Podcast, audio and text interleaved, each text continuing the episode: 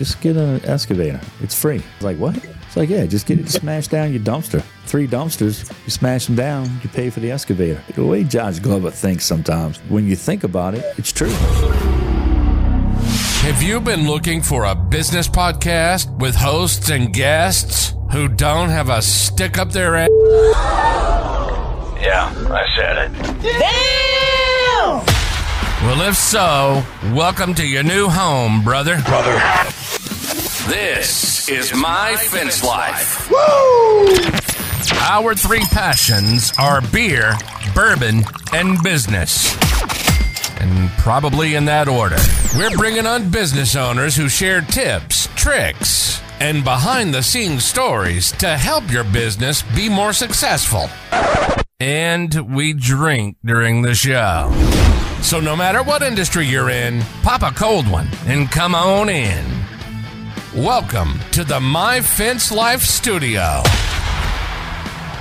Yo, what's up, fence lifers? How y'all doing tonight, man? We got a great show ahead for you tonight. We've got a guest that's gonna, uh, like I always say, kick ass and take names, right? So, season five, episode 14. Tonight's show, we're gonna give y'all some insider tips on money, financing, Google Ads, marketing. It's gonna be a bunch of great information. Guys, don't forget we are going live using StreamYard. And before leaving a comment, please go to StreamYard.com forward slash Facebook. Don't be that guy in the comments that says Facebook user. Please don't be that guy. And guys, you know we're live all over the place. We're on like three or four different Facebook pages right now, live, YouTube, LinkedIn. We're all over the place. We're like the uh, Joe Everest's uh, stepson over here. We're trying to be like Joe. So um, let me introduce my guest for y'all, man. This guy is amazing. He grew up in Kentucky. He worked in the underground coal mines for 10 years. He's a husband and father of four kids, three boys, one of them's a girl. You probably seen that precious little girl all over Facebook doing all kinds of crazy stuff. And he uses her to, I guess, get his old lady mad because he's always buying her stuff he shouldn't be buying her. He was raised in a town with a population of about 500 people, which pretty much explains this next one. This cat's got eight siblings, five sisters, three brothers. I mean, what else is there to do in a town of 500 people except make babies, right? He started his first business at 22. Uh, he's currently the president of four different businesses. Now, might I add, that first business he started failed terrib- terribly. Blah, blah, blah. And uh, he's currently the president of four different businesses. He's the owner of two other businesses. So this cat is freaking busy. he used to work 12 to 16 hour days, seven days a week in the mining industry. Then he decided to get into the fence business and said, This will be easy. No. Then he started working 16 to 24 hours a day, eight days a week to get his fence company off the ground. So you know he's dedicated and he'll do whatever it takes. he loves helping people grow and empowering them to succeed. And he's passionate about the fence industry and the people in it. So, guys, let's go ahead and bring on our uh, D&D guest of the night. All right, fence lifers. Get ready for your Shut It Badass Hinge guest brought to you by D&D Technology. Creator of the Magna Latch. If it doesn't say badass, it ain't D&D. Oh, what's up, man? Can we take a minute to talk about how badass those hinges are? we Yeah. use them a lot. You talk, you're talking about the badass? Yeah, the the B and D that it just mentioned, those are uh, those are awesome hinges. Um, we use them like on, on any of our gates that are over like I think five foot. We just we sell them the badass hinges, and then we tell the customer like, hey, you know, we- we're going to put you some badass hinges on there, and they look at you funny. We're like, no, that's that's that's really the name, Yeah. and that- they live up. That's why they're called badass because they are freaking badass, man. Um, boy, we got we got my girl Jamie Pratt in here, a good friend of mine off of LinkedIn. What's up, Jamie? Nick Reich, Reich Reels. Did y'all see uh, Reich Reels today? He put out a new reel. Uh, we got uh, a Facebook user Noah Divines here from uh, YouTube. What's up, Noah? Susan K. Worley. Hey, y'all. Got guys all over. Dan Wheeler trying to get in on my show. Get out of here, man. My boy Josh and uh, Benji. Man, we got all kinds of people in here. Rob Noble, let's go. So man, I'm I'm looking at this this deal you sent me, this little bio, bio, and I'm like, dude, you're the president of four companies. What is that? Mr. Fence of Florida, Triple S Ventures, JRG Leasing, and Olympus Fence Supply, right? Yeah, technically Mr. Gates in there too, but it's a DBA. So Okay. And then what are the two other businesses that you own? Um, Triple S Ventures is a real estate company. Um, it started out as a holding company that we've done other things with. Um, and then JRG Leasing started out as just a leasing company to lease back equipment to the fence company. And then, you know, I've found other things to do with it as well. And then uh, Olympus Fence Supply is kind of a teaser. It's something we're working on right now that's probably, hopefully, going to be a big deal. Oh, really? That sounds uh, enticing. You can't tell us a little more? Uh, I mean, it's going to be a big deal for us. It's, it started with COVID. Like during COVID, we we had issues with uh, with suppliers, just like everybody else did. Uh-huh. Um, seemed like every other week, we you know, this person was out of this material, and we were constant like we were, we were promoting one product, um, and then we can no longer get that. So now we got to switch, and then you got to redo all of your marketing, and then you got to inform the customer, hey, we're not going to install the product that we sold you. So we started out with the Olympus fence line, um, just as a, a private line for Mr. Fence of Florida, and we have private labels for all our different types of aluminum and vinyl, and even chain link fences, um, and our style of wood fences. So, like if we tell you that we're going to sell you um, an an Aries fence, um, which is a it's an aluminum fence. Uh, no, it's a that's a vinyl fence. We'll sell you an Aries fence. I'm sorry, this is a lot of. Then like we write the specs on. So Aries fence can be whatever. We can build it however we want to build it and buy it from whoever we want to buy it from. Um, and it just makes it easy. Now I don't have to change our marketing ever again on the website, or brochures, or whatever. It's always going to be the same. You're not having to, oh, I can't get this product, so now I got to go buy another product. Now my brochures aren't working because my brochures don't have the right information on it, right? Yeah. Well- and that was a pain. That was we all dealt with in COVID, and I'm sure a lot of people have similar stories where you know you told your customers you're going to sell them X, Y, and Z, and you talked it up and talked about what a great product it is, um, and then you couldn't get it, and you're like, oh well, actually, we're going to sell you this this product instead. Yeah, yeah. Well, what's nice about what you're doing now, I'm, I might be reaching here, but you tell me if you're writing the specs and have the material. If you can get an HOA to accept those specs, then everybody's got to buy your product. Uh, yeah, there's some to that too. Yeah.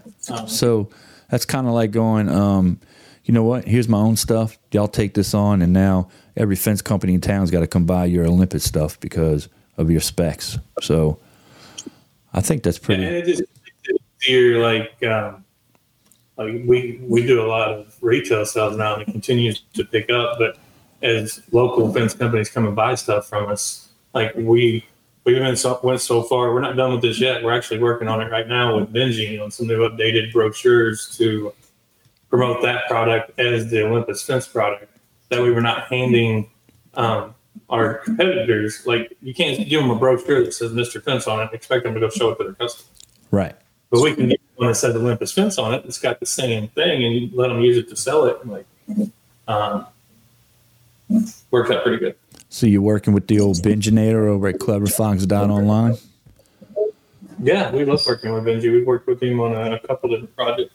Um, uh, when it comes to like tangible marketing things like brochures and things like that. Yeah, he does a great job for us too, man. So, quick question: Are you going to Fence Tech this year?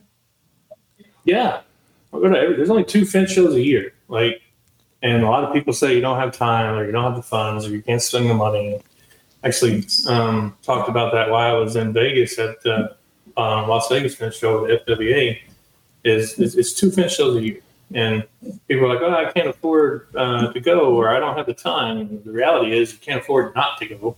You can get to see all the new products and be on the cutting edge, and to meet and greet and build relationships in the industry and things like that. So. Yeah, Yeah, man. definitely. the connections are unreal. You you can't pass that networking up. The people that I met that I mean, I was just on the phone today with a guy that I met, and um, you know, it, it, the networking is insane. But look, guys, I'm going to be there Monday, January 22nd to Friday, January 26th is Fence Tech 2024, located Music City Center in Smashville, Tennessee, is what we're calling it. And uh, you can go to AmericanFenceAssociation.com and click on ev- events and find it, right? so, Josh, you know, man, we got three rules to the show beer, bourbon, and business. So, y'all kick back, have a beer, drink a little bourbon. We're going to get into some business, man. We got a great, great lineup for you tonight. Um, Josh, I've always picking your brain about things and hitting you up and something. You know, we did a little um, a little survey on Facebook, and we're like, "Hey, what do y'all want to hear Josh Glover talk about?" And everybody went in there and started voting. So we kind of compiled some of the things that people voted for and some of the things people didn't vote for. And we're gonna we're gonna pick your brain tonight, man. Are you ready? Yeah, let's go. Did you eat your Wheaties? You good to go? I actually got up at like four o'clock this morning and I've had a crazy day. And it's um, typically like the second Wednesday every month we have our, our company managers meeting. Uh, and it was a short one today. It only lasted about four and a half hours. So Four and a half. uh, That explains Yeah. that explains why you But weren't answering my text. I, yeah, I, it was, my phone was blowing up. It was you and several other people, and uh, you know, typically when there's meeting, meetings, we turn our phones upside down because it's a focus for one day a month. You know, for anywhere from four to seven hours sometimes on you know how the company's performing. We look at all the KPIs and you know what the market's doing, and we uh, we all talk about it and make suggestions and adjustments and ready set for the next thirty days, and then do it again. I hear you, man. Tackle those goals. So, look, man, my first question is I want to talk to you about utilizing financing for uh, purchasing items for the company, okay? And for for your customers, you know? So, can you explain to us the concept of utilizing financing to finance customers and what the key benefits for your business are for offering financing? Um, there's a lot of different things to take into account when it comes to that. Um, number one, uh, understanding understanding money and cash and where it's best suited in your business. Um, and then number two, looking at options. Like you've always got financing the equipment through uh, the vendor. You can do financing on equipment lines with your, your bank. Um, you can do uh, lease terms with leasing companies, and you can, uh, of course, always pay cash for it. So, what I like to do if I'm looking at a piece of equipment that we need for the company, the first way I look at it is always from a financing standpoint, uh, or at least a depreciation standpoint. And what I mean by that is if you if you buy a piece of equipment that's uh, sixty thousand dollars, right? It's going to depreciate at thousand dollars a month. So you have to ask yourself, is that piece of equipment, that's assuming you set it up on a five year depreciation, not a three. You have to ask yourself, number one, is that piece of equipment going to last five years? And number two, is it going to produce more than the cost of the equipment? So anytime you're looking at adding a piece of equipment to your organization, it should always be predicated based on or based on the, the cost of that equipment long term and then what that equipment is actually going to produce. Like, is it going to make you more efficient? Is that how it's going to pay for itself? Is it going to uh, allow you to buy extrusions in bulk and then make manufacture your own post or cut out your own post like a vinyl router? Or is it going to make your crews more efficient by loading the truck like a fork truck? Like, you got to look at indirect savings and obviously things that are directly pr- producing cash flow. So, anyways, you look at that first and you say, you know, does this company really need this piece of equipment? Um, and if you're looking at financing, you have to consider your DTI, debt to income ratio, as well, because healthy companies, banks don't like to see more than like a one to three ratio. Um, Right. but you know, if, if you if you can afford it, and you know, my rule of thumb is we we never want our debt to exceed our accounts receivable and inventory. Just a personal preference. I realize not everybody does that, but uh, if you're going to push stop on your company right now, Like, is there enough liquid assets to pay off your debt? Is one of the things I always look at.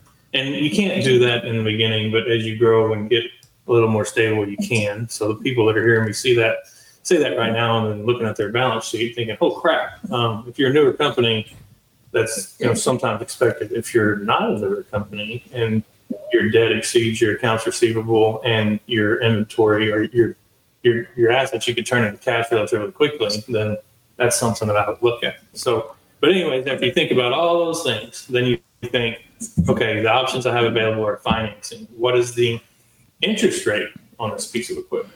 Right? Is there zero percent available? That's very attractive. Right. Number one, because you don't have to worry about accounting for it. It's just real easy. The payment every month goes to the balance sheet. Um, uh, number two, you can look at leasing, and you know leasing companies are different. They have to charge you, uh, like in Florida, I think it's up to seven percent service tax to lease the equipment. So the equipment company is getting, or leasing company is getting paid interest, plus you're getting charged seven percent, which is normally more expensive than just financing it yourself, right? Because the leasing company is going to run the same credit report that your finance company is, and if you can't get a good rate in your finance company you're more than likely not going to get a good rate on a leasing company. Sometimes you can, but as a general rule of thumb, you can't.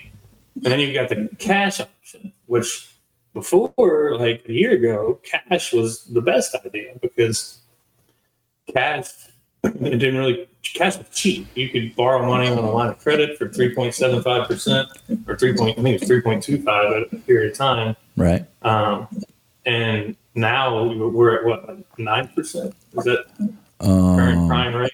yeah, I think it's nine. So that that cash, if you kept it, right, and you know you're not into a line of credit, but say you're not into a line of credit, there's always the well, what if I get into a line of credit? Well, then that cash is going to cost you nine percent. So if you can finance it at six or seven percent, which I think is the going rate on most equipment right now, we bought a, a lull through JCB like a month ago, and it had a it was like a crazy low finance rate and I opted to finance that rather than pay cash for it, even though we had the cash to do it.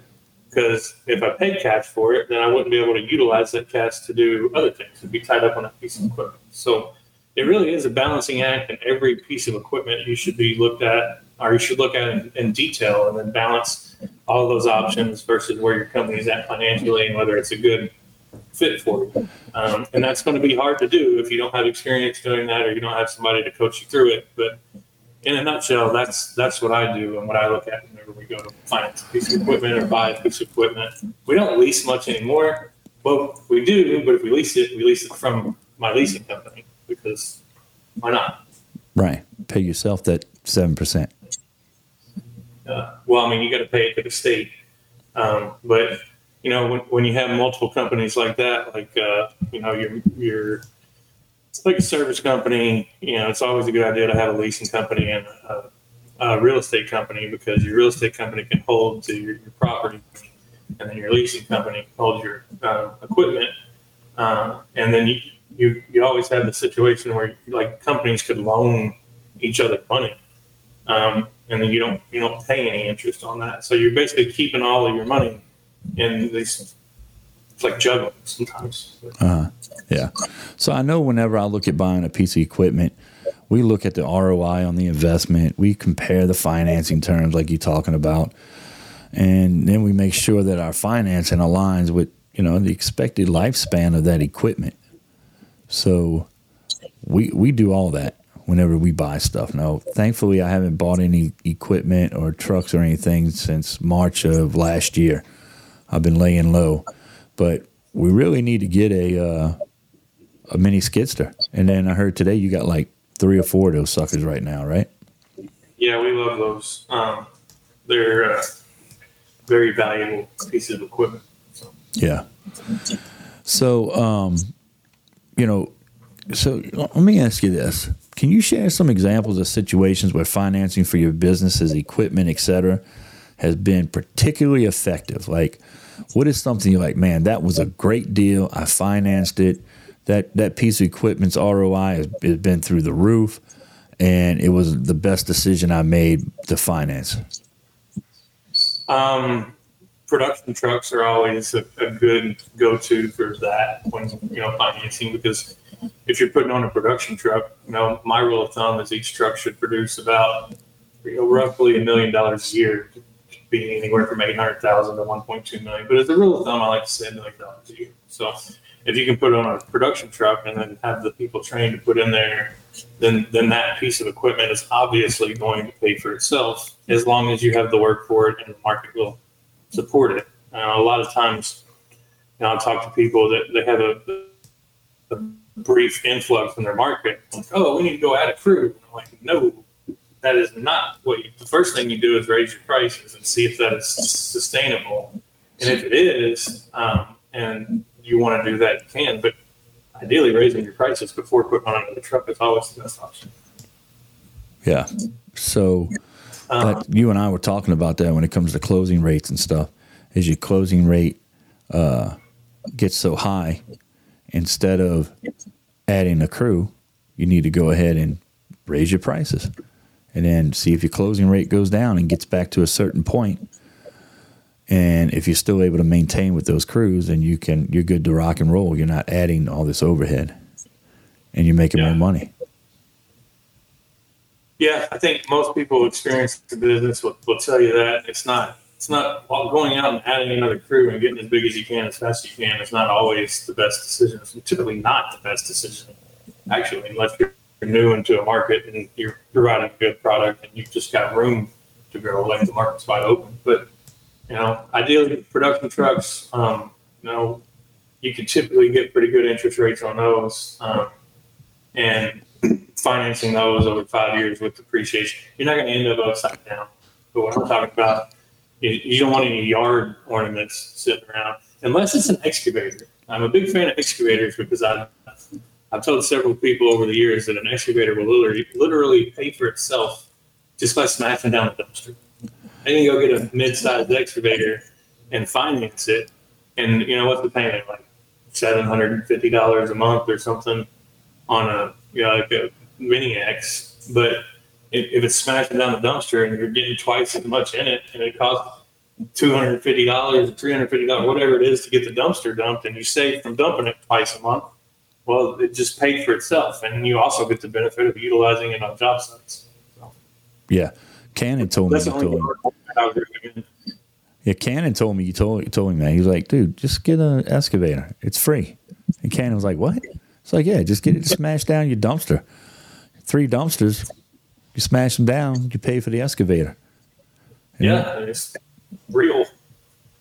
Yeah, I remember when he told me that. I was like, this dude, the way the way Josh Glover thinks sometimes, you know. But when you think about it, it's true, man. You know, you're Yeah. paying two fifty to three hundred dollars a dump. If you can smash that down and get half, even half more in there than what you were getting, you know, every two dumpsters you got a free dump. It pays the it pays the bill. You know. Yeah. Other than that, like bigger, like skid steers, I'm a, I'm a big fan of financing skid steers because I think the last patent we bought, we financed it at like 2.9% or 1.9% or something like that. And I mean, you can't, you probably can't do that right now, but you know, there, there's, there's a cost associated with money, whether it be like money you have sitting in your account. Like right now, if you got money sitting in your account, uh, if you've got a, like a, any kind of special checking account or if you put it into a money market account, you're going to make more than 5% off your money just sitting there. So if you can make 5% off your money and you only get charged, you know, back in like say 3.75, then it makes sense to finance it. Um, you can't really do that anymore because now the financing rates, you know, banks try to keep those to where they're not lopsided. But Yeah. Yeah. So, something else we've been talking about, you and I, we've been talking about managing our credit lines with our vendors. Um, what are some key considerations when managing a credit line with vendors? And how can businesses maintain a good relationship with those vendors while, you know, managing those credit lines and being uh, competitive with them? Because most people think, oh, this is my credit line and that's it. But you know, I've been learning some things that I can do to help my credit lines, and one I did one of them today. You know, I uh, I called up uh, Stephens Pipe. I said, "Hey, man, my my buying's up six hundred percent from last year. You know, what are we going to do about this? I need a more of a credit line. I don't need y'all calling me every two weeks saying I got to pay off my thirty day credit line. We need to raise my credit. You know, so they, they raised my credit line, which makes it nice. It'll help me in the long run, obviously, but just by knowing your numbers and knowing how to talk to these guys, you can get them to do what you want them to do in certain situations, especially if you pay on time and you've never had any bad write-offs with them. They'll they'll talk, you know. They'll talk with you. Yeah. Um, that's number one. That's the most important thing is pay your bills on time. Um, don't don't make any significant purchases if you're not in a position to pay your bills before. Like we pay all of our bills seven days before the due date. That way, it allows plenty of time for it to get there, and like there's no questions. There's that.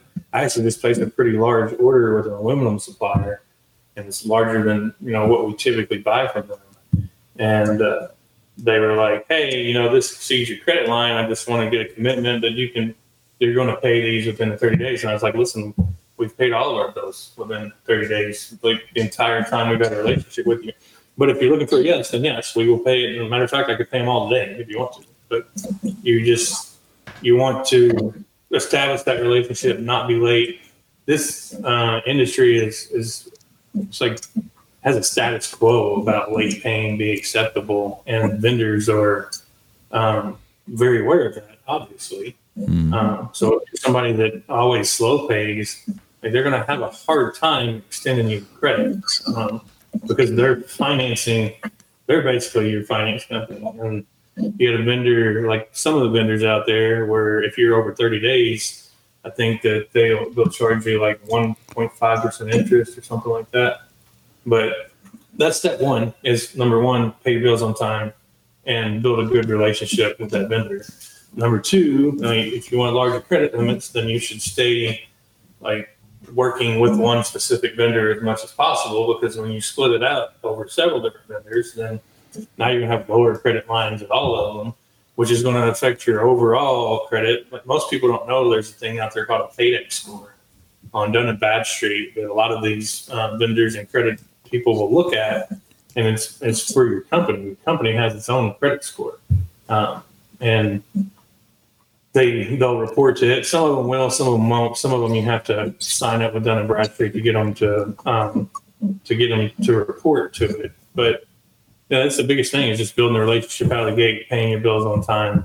You can't like order ten thousand dollars worth of material every month for eleven months, and then all of a sudden, hey, I want you to send me a hundred grand worth of stuff. Like, what would you do if that was your stuff? Right, right. Be like, "No."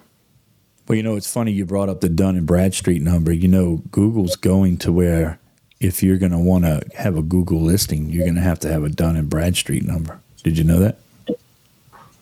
I would love that. Yeah, Too many Google listings out there anyway.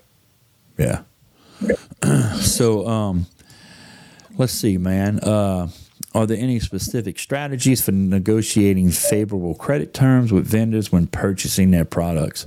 I will say this: we did a big uh, we did a big school job for a school, uh, Kiel, France, here in in my hometown, and uh, I didn't realize this, but Master Halco has a deal where if you've got a job job quote like that, they'll drop ship on the job, and they'll give you that line of credit that doesn't affect your normal line of credit, so you can continue to run business. Now, granted, some paperwork and stuff you got to do, right? And the GC's got to sign off on it. But you know, say you order thirty, forty, fifty thousand dollars worth of aluminum for that job, they'll drop ship it, and that credit line will be separate from your normal credit line, so you can continue to do normal business. And as you get the job done, they're in tune with the uh, the GC on whether or not you're getting paid, so they can get paid. Which that is a great way to utilize uh, your credit line and utilize your vendor. Have you ever done that before, Josh? Uh, we did about years ago. That's it's called a job account, and sometimes we still utilize it. Like if it makes sense, like we know a job's going to take a long period of time, or we're working with a GC that slow pays. obviously cash costs money, right? So if you know somebody's gonna um, slow pay you and you can get a job account that doesn't cost you any money and you get that extra 30 days, then it's a good tool to have and to understand. But most most vendors um, will do that. Um, I know we've utilized it with Master Halco and Merch, and I think Stephens at some point. And the reason that they like to do that is because they once they get all the information, they actually attach themselves to the bond. So for some reason the general contractor doesn't pay you, then they can go after that bond for payment. So it actually affords you more protection if you do it on larger jobs. Yeah, because the vendor knows, hey, the GC's not paying, or they know exactly what's going on. They're not just taking your word for what's happening and why you're not paying. Yeah. You know. So, uh, do you have any other? And I'm pretty sure that that's got to be like Mark Olson or Alan Olson. Yeah, we got a Facebook user that said, uh, tell Josh iPhone's the best. Facebook user, go to streamyard.com forward slash Facebook. Allow it to see your name so we know who the hell you is. Right? so, uh, what are the potential risk of mismanaging vendor credit lines and how can that be avoided? It's how most people go bankrupt or their businesses go under because, you know, when you get access to that credit, and it's real easy to over order or you know get stuff that you normally wouldn't have. And you know it's all good as long as sales are going up. But then when sales goes down um, and you've got you know, decreased deposit and things like that what happens to most companies is you uh, you start slow paying your vendors right? Because you don't have the cash to pay them on time. You've got to make payroll and all these other things. So that's the first nail in the coffin uh, for companies that go under. And then typically after that, you know, they, they slow pay the vendors, the vendors notice it, and they're like, hey, um, we're going to put you on COD, right? Right. Uh, especially like it goes starts going 60 days.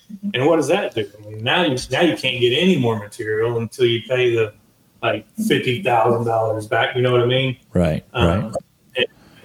you're in that position, so now you don't you don't have the money to buy more materials to keep your crews working and then now you, you're in the position of potentially missing a payroll, uh, which is the worst thing that you can do because you know you, you miss a payroll regardless of how loyal people are. They've got to feed their families, and if they feel insecure in their job, they're going to leave. So, yeah, so you start getting all these strained relationships, and then you got late fees coming in, and now your supply chain's being disrupted, and then the next thing to go is going to be the guys that are out there working, producing.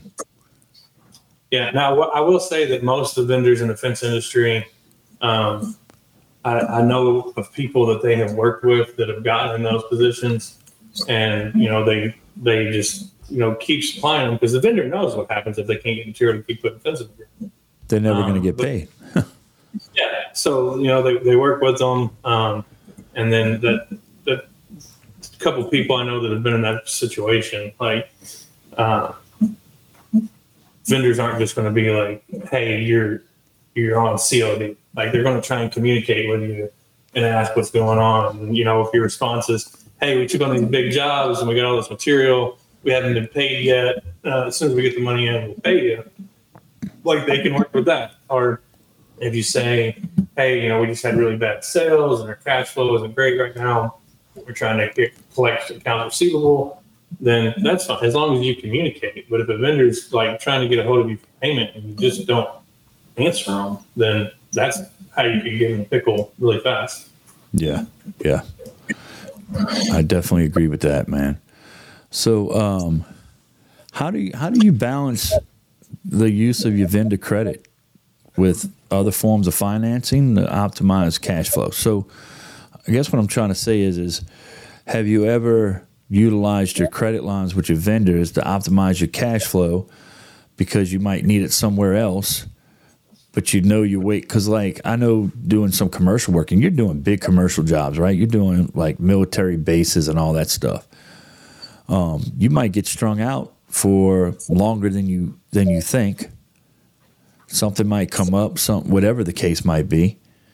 How do you how do you deal with that man to hold on to your cash flow to make sure that you can still do payroll and all that stuff and work with your vendors Is there a certain way that you deal with that? Um, yeah, there's a couple different ways, um, and it, it's easy. I mean, it's easier now because we've got a significant line of credit, and then we use um, like the American Express Plum card, and we also have a corporate account with American Express.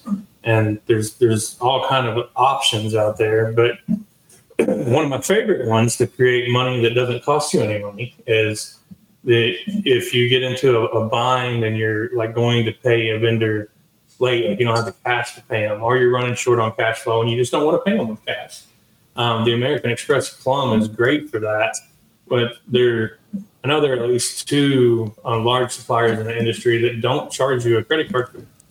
They got online portals where you can go in and pay your bills, right? And pay it with a Plum card, and a Plum card affords you to um, stretch it out 30 or 60 days with no interest, right? So if you got a, a vendor that pays, that supplies you a hundred thousand dollar credit line, and then a Plum card that you could stretch out 60 days, well then basically you can borrow a hundred thousand dollars for 90 days with no interest. Um, sometimes that's a good decision to do, even if you have the cash or even if you have the money on your line of credit. Why would you pull it from the line of credit when you could utilize those two methods for 90 days and not pay any interest on it? That's, that's a big deal. Yeah, that plum card is a nice little golden nugget to know about. You know, um, you don't have the cash to pay, you extend it for thirty days and no no interest. That's through American Express, guys. We got somebody in the comments. It's a Facebook user. It says, "Do you guys use standard lines of credit through your bank, or use companies like Blue Tape for material financing?" Um, I have a lot of credit with my bank. Um, I don't have any other companies that I have lines of credit through. What about you, uh, Josh? I'm sure you do, huh? We use a, a line of credit with the bank, and then you know basically the Amex is how we do everything. I also have a line of credit with the Amex, but I've, I've never used it. It's just it's nice to have it set up in case I ever need it. And then we we typically um, always have funds available on our line of credit at the bank. You know, every once in a while we'll max it out for like a month if we're making a big move or investing in something. But then you know the goal is to pay it back down as quickly as possible after you do that. Um, and if you can't, then whatever you invested in was not a good investment. So, but liquidity, especially over the next 18 months, are going to be huge, uh, not just for defense companies, but everybody. So, um, having you know as many trade lines and credit lines and good relationships set up, and maintaining good payment uh, vendors or good payment history with your vendors is imperative. Like I will pay my vendors before I pay myself is the way I look at it. Because if you don't, then you know they're not going to be as apt to want to like they've got bills to pay too. They're running a business as well. We don't like it when people slow pay us, and they don't like it when people slow pay them. They understand that it happens. Um, and then unfortunately, you know, as fence company owners, we deal with that um, obviously on accounts receivable all the time, especially with uh, commercial jobs and occasional residential customers, or at least for the last couple of years, seem to pay very well. Um, we haven't had much bad debt at all with residential customers. Yeah, I haven't had, uh, knock on wood, right? I haven't had a single residential customer uh, issue this year. You know, last year I got stuck for a little bit, but you know, I mean, Stuck with one because the guy died. huh? Because I got stuck with one last year because the guy died. What do you do there? Yeah, really. Yeah, I went to his door because he wasn't responding to emails or anything else, and uh, this teenage boy answered the door, and I was like, "Hey, you know, is so and so available? I'd like to talk to him." And he was like, uh, "No, sir, he passed away about a month ago." I'm like, "Shit." Well, how do you handle that? I we just wrote it off. Like we talked about in the office about things we could do. We could put a lien on the house and all this other stuff. And it was only like forty nine hundred dollars. And I was like, "Ah, I'm not. I'm not going after the assets of a dead guy over forty nine hundred dollars. yeah, we did a job. It was like uh, a little over twenty grand. Lady didn't pay three thousand of it. You know, and what do you do? Do you? Uh, it's three thousand dollars, man. By the time you fight it and do all, you're gonna lose all that. Just write it You know, I off. tell people so much, either on the phone or on Fence Professionals Network or elsewhere. People are all the time on there. you know, so and so didn't pay me. What do I do about this? And I, I used to be in the same position, and I get it when you're when you're short on cash flow. Like that's you've already done the work, you want the money, and so on and so forth. But you know, sometime about two years ago, uh, when we started using JobNimbus, we set up the automations, and we have a, a financial board to where after a job it like reaches a certain point, they start getting automations that's saying, "Hey, you know, we need your payment." You know, if not, we're going to have to file an intent to lien on your house, and then after so many days, we'll actually file the lien. And then when we get closer to that, we're like, hey, also, if you don't pay it, we're going to turn this over to collections, and it's going to get reported to all three credit bureaus. Like, if you don't pay us for a fence, it's going to ruin your credit. But it, it works. Like, if since we started doing that, we have very little people that don't pay. Like, um, yeah, we're we're real fortunate, man. We don't have that problem. So, I guess uh, my hold on. My point with that is that a lot of people get stressed out about it, and you spend you spend a lot of time talking about like how to get the money, and then you're you're upset, you're stressed out, you're stressed out at work, you're stressed out around your friends and family. You want to go kick somebody's ass because they didn't do what they said they. It's not, especially you know fifteen hundred, three thousand dollars. It's not worth it. Uh, I would rather focus that same time and energy on what we're going to do moving forward. I would rather focus that energy on the next job or how we're going to do it efficiently to make up for the a hole that stiffed us for whatever amount, and then um, then follow the proper procedures and everything like that. Because you know the other alternative is you can you know get into trouble with threatening and you know people take down gates stuff like that. And it's, none of it's worth it. If you took all that time and energy and focused it on selling more fence or building more fence, you would literally make four times as much in the first month than what you're worried about, and you wouldn't have all the stress that goes with it. Yeah. So, have you ever heard of this company, Blue Tape, that they're talking about? Blue Um, I've read about it. I, am not sure if that's one that's just like a credit line or if that's one that like finances your accounts receivable. There are some business or financial institutions out there that will actually finance your accounts receivable and you know loan you up to a certain amount of what your AR is, and then I think I don't know how they do it. I don't know if you turn in AR reports every month or if they are in your books or what. But you know, at one time, four years ago, I was looking into stuff like that as an option because you know, rapid rapid growth causes huge cash flow problems. You know, one thing I tell a lot of people this, but one thing people don't really realize is it's really easy to, to, to say or to think about is if if you got a business that makes ten percent net this year, right? And say that ten percent net is fifty thousand. You made fifty thousand dollars at ten percent. Uh, and then next year, you grow your company by fifty percent, right? Well, now you need fifty percent. You need forty percent above and beyond that ten percent for your accounts receivable and for your payroll and for your inventory and, and materials that you've ordered. Like really companies are limited to growth based on how much capital they have access to. Like mm-hmm. if you're only making ten percent, you shouldn't be growing by much more than ten percent year over year. If you are, then that capital has to come from elsewhere. It has to come from you. You take on an investor. Um, you borrow the money. Like there's the capital has to come from somewhere. Yeah, it costs money to grow. You know, I, I see these guys. All they're talking about is, "I want to grow. I want to grow. I want to grow. I want to grow," and it's like, man, do you know what it costs to grow? You know, I mean, yeah. you, you, might want to grow, um, but in the beginning, and uh, you know, people don't realize that you can have a successful company and you can have a successful and profitable company. And if you try to grow it too fast, you can still go bankrupt. You can go bankrupt with a successful, profitable company. Yeah. Doesn't make much sense, but it's true. Yeah. So, man, I got one more thing I want to talk to you about. We might have to zoom through this. Utilizing Google Ads for business marketing. I hear all the time people talking about how are you getting business? How are you getting leads? Are you using Angie's List? Are you doing this? Are you doing that? And um, come to find out, a lot of those guys aren't using Google Ads. And I don't know how I would live without Google Ads. What about you? Um, it's definitely a tool in the arsenal of marketing. Um, you got Google Ads, Google local, service ads, Facebook ads.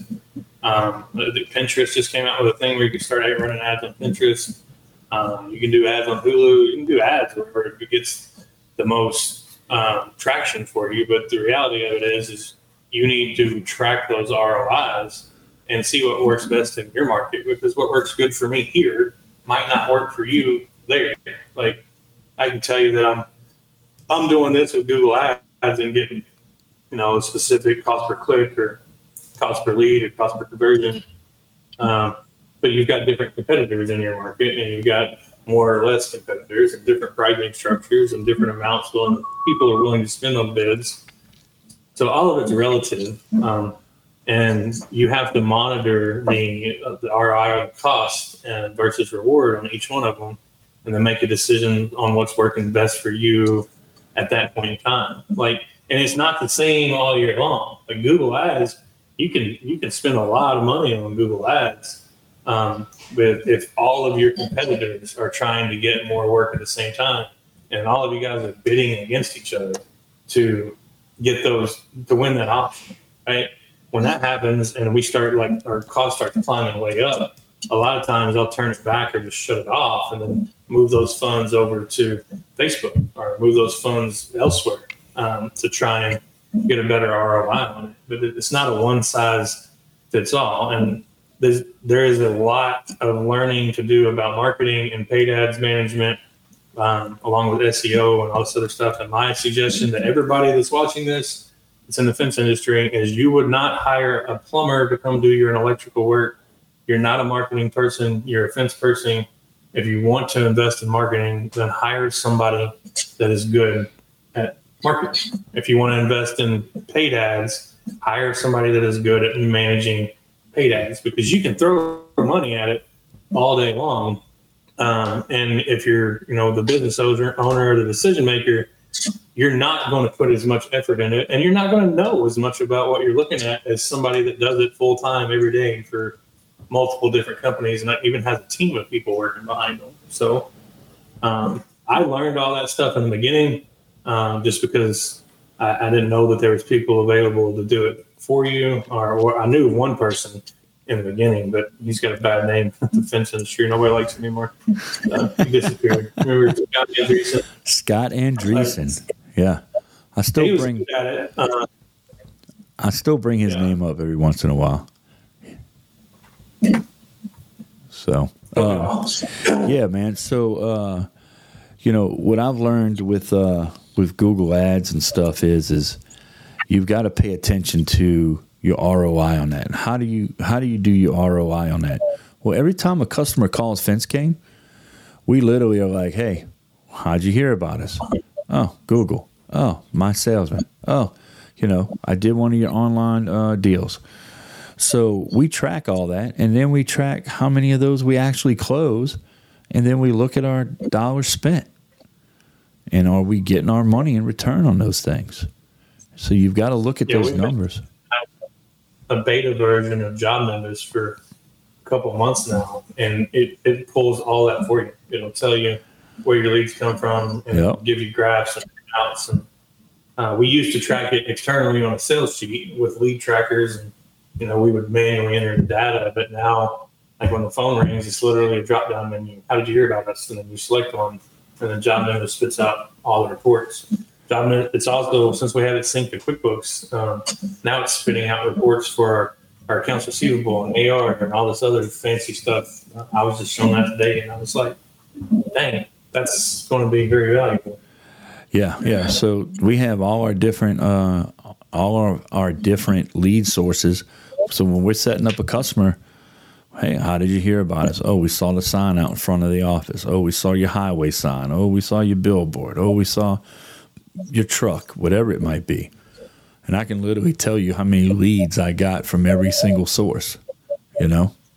So it's important. It really is. So anyway, man, shoot, we we're almost at like 50 minutes, bro we try to keep these things short now. Remember back in the day, we used to go like an hour and a half. I, I think most of the ones I've been on with you have been like two hours. There was a lot of alcohol involved, a lot of cutting up, a lot of kidding, a lot of good times, think- man. Tequila that I brought back with me when we went on vacation to South America from the mines. Really? Um, I'm not it right now because it's really strong. I'm gonna have to check that out, man. Well, look, guys, y'all don't forget a U.S. Hammer Tour, uh, powered by MidAmericaFenceSupply.com. Your driving solution for all things driven. Uh, go to MidAmericaFenceSupply.com and get all your driven stuff. And guys, don't forget. Uh, let's see, this Wednesday, shoot, next Wednesday, October 18th to Friday, October 20th, NAFSCA's Finch Training School and their Arlington Cemetery project in Washington D.C. And then next on the list is we got AFA University. Monday, November 6th to Friday, November 10th in Arlington, Texas, aka Dallas Fort Worth area. Josh, are you going to be at AFAU? Um, I don't think I am this year, but uh, we're looking at sending a few people. Yeah, I fly in uh, midday on Wednesday. Dan Wheeler is going to be there teaching uh, how to do wood fence. So I'm going to go out there and be a heckler and uh, give him a hard time, man. but uh, they got a lot of stuff going on: fence contractor school, fence installation school, gate automation school, sales training school, all that good stuff. And then we got January 22nd to January 26th, FenceTech uh, Music City Center in Nashville, Tennessee. And don't forget, guys, we've got Expert Stain and Seals uh, Free University in Alexandria, Tennessee, Wednesday, February 7th to Sat. Oh, I'm sorry, I got this wrong. It's Thursday, February 8th, and Friday, February 9th. I'm looking at my itinerary. And then, man, we got to. Have you ever been to the AFA's regional show for the Northeast? Have you ever been up there for that? No, I haven't. Are you, what's it called? It's Um, called the uh, AFA's Northeast Regional Trade Show and Education Seminars in Mystic, Connecticut. Oh, no, So- I haven't been to that. I know there's an AFA event up there, but I think it's like every two years. Yeah, so It's called the Jack. yeah, so what happens is they have the jackpot one that the uh, up at Atlantic City, that I think the the Jersey chapter or whatever that's called, the the Garden chapter or something like that, and then um, they do it one year. Then the next year, the Northeast uh, um, chapter does their regional trade show, and then they flip flop. That's why it's every two years in Atlantic City. Yeah. So good stuff, man. Well, hey guys, we appreciate you watching. Thanks, Josh, for all the great information, man. It's always awesome just to have you on. I love having you on. And uh, fellas, y'all keep on fencing. We'll see you next week. You've been listening to My Fence Life. Yes, we like to have fun beer, bourbon, and business. And although we have fun, we take our business very seriously. Dan Blanc is known as the Fence King, and he's been providing high quality fence solutions since 1999. He's connected to industry leaders, business leaders, financing experts, and marketing gurus that will be on the show to talk about their success stories. To find out more about us, hit the website at myfencelife.com. Listen to the show wherever you consume your content. We are everywhere Apple, Spotify, and Google Podcast. See you next time on My Fence Life.